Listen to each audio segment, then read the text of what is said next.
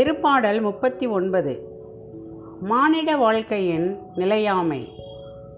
நான் என் நாவினால் பாவம் செய்யாத வண்ணம் என் நடைமுறைகளை காத்துக்கொள்வேன். பொல்லார் என் முன் நிற்கும் வரையில் என் வாய்க்கு பூட்டு போட்டு காத்துக்கொள்வேன் என்று சொன்னேன். நான் உமையை போல் பேசாது இருந்தேன். நலமானதை கூட பேசாமல் அமைதியாயிருந்தேன். என் வேதனையோ பெருகிற்று. என் உள்ளம் என்னுள் எரியத் தொடங்கிற்று. நான் சிந்தனையில் ஆழ்ந்தபோது நெருப்பு மூண்டது. அப்பொழுது என் ஆ பேசியதாவது ஆண்டவரே என் முடிவு பற்றியும் என் வாழ்நாளில் அளவு பற்றியும் எனக்கு அறிவுறுத்தும்.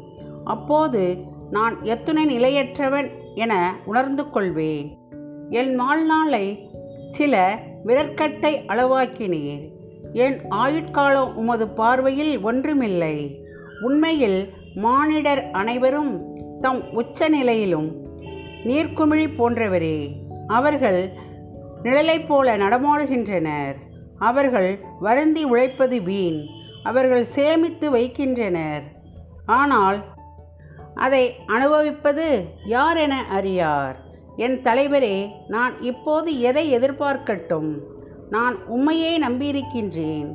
என் குற்றங்கள் அனைத்து நின்றும் என்னை விடுவித்தருளும்.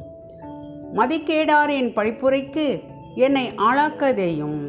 நான் உமை போல் ஆனேன் வாய் திறவேன்.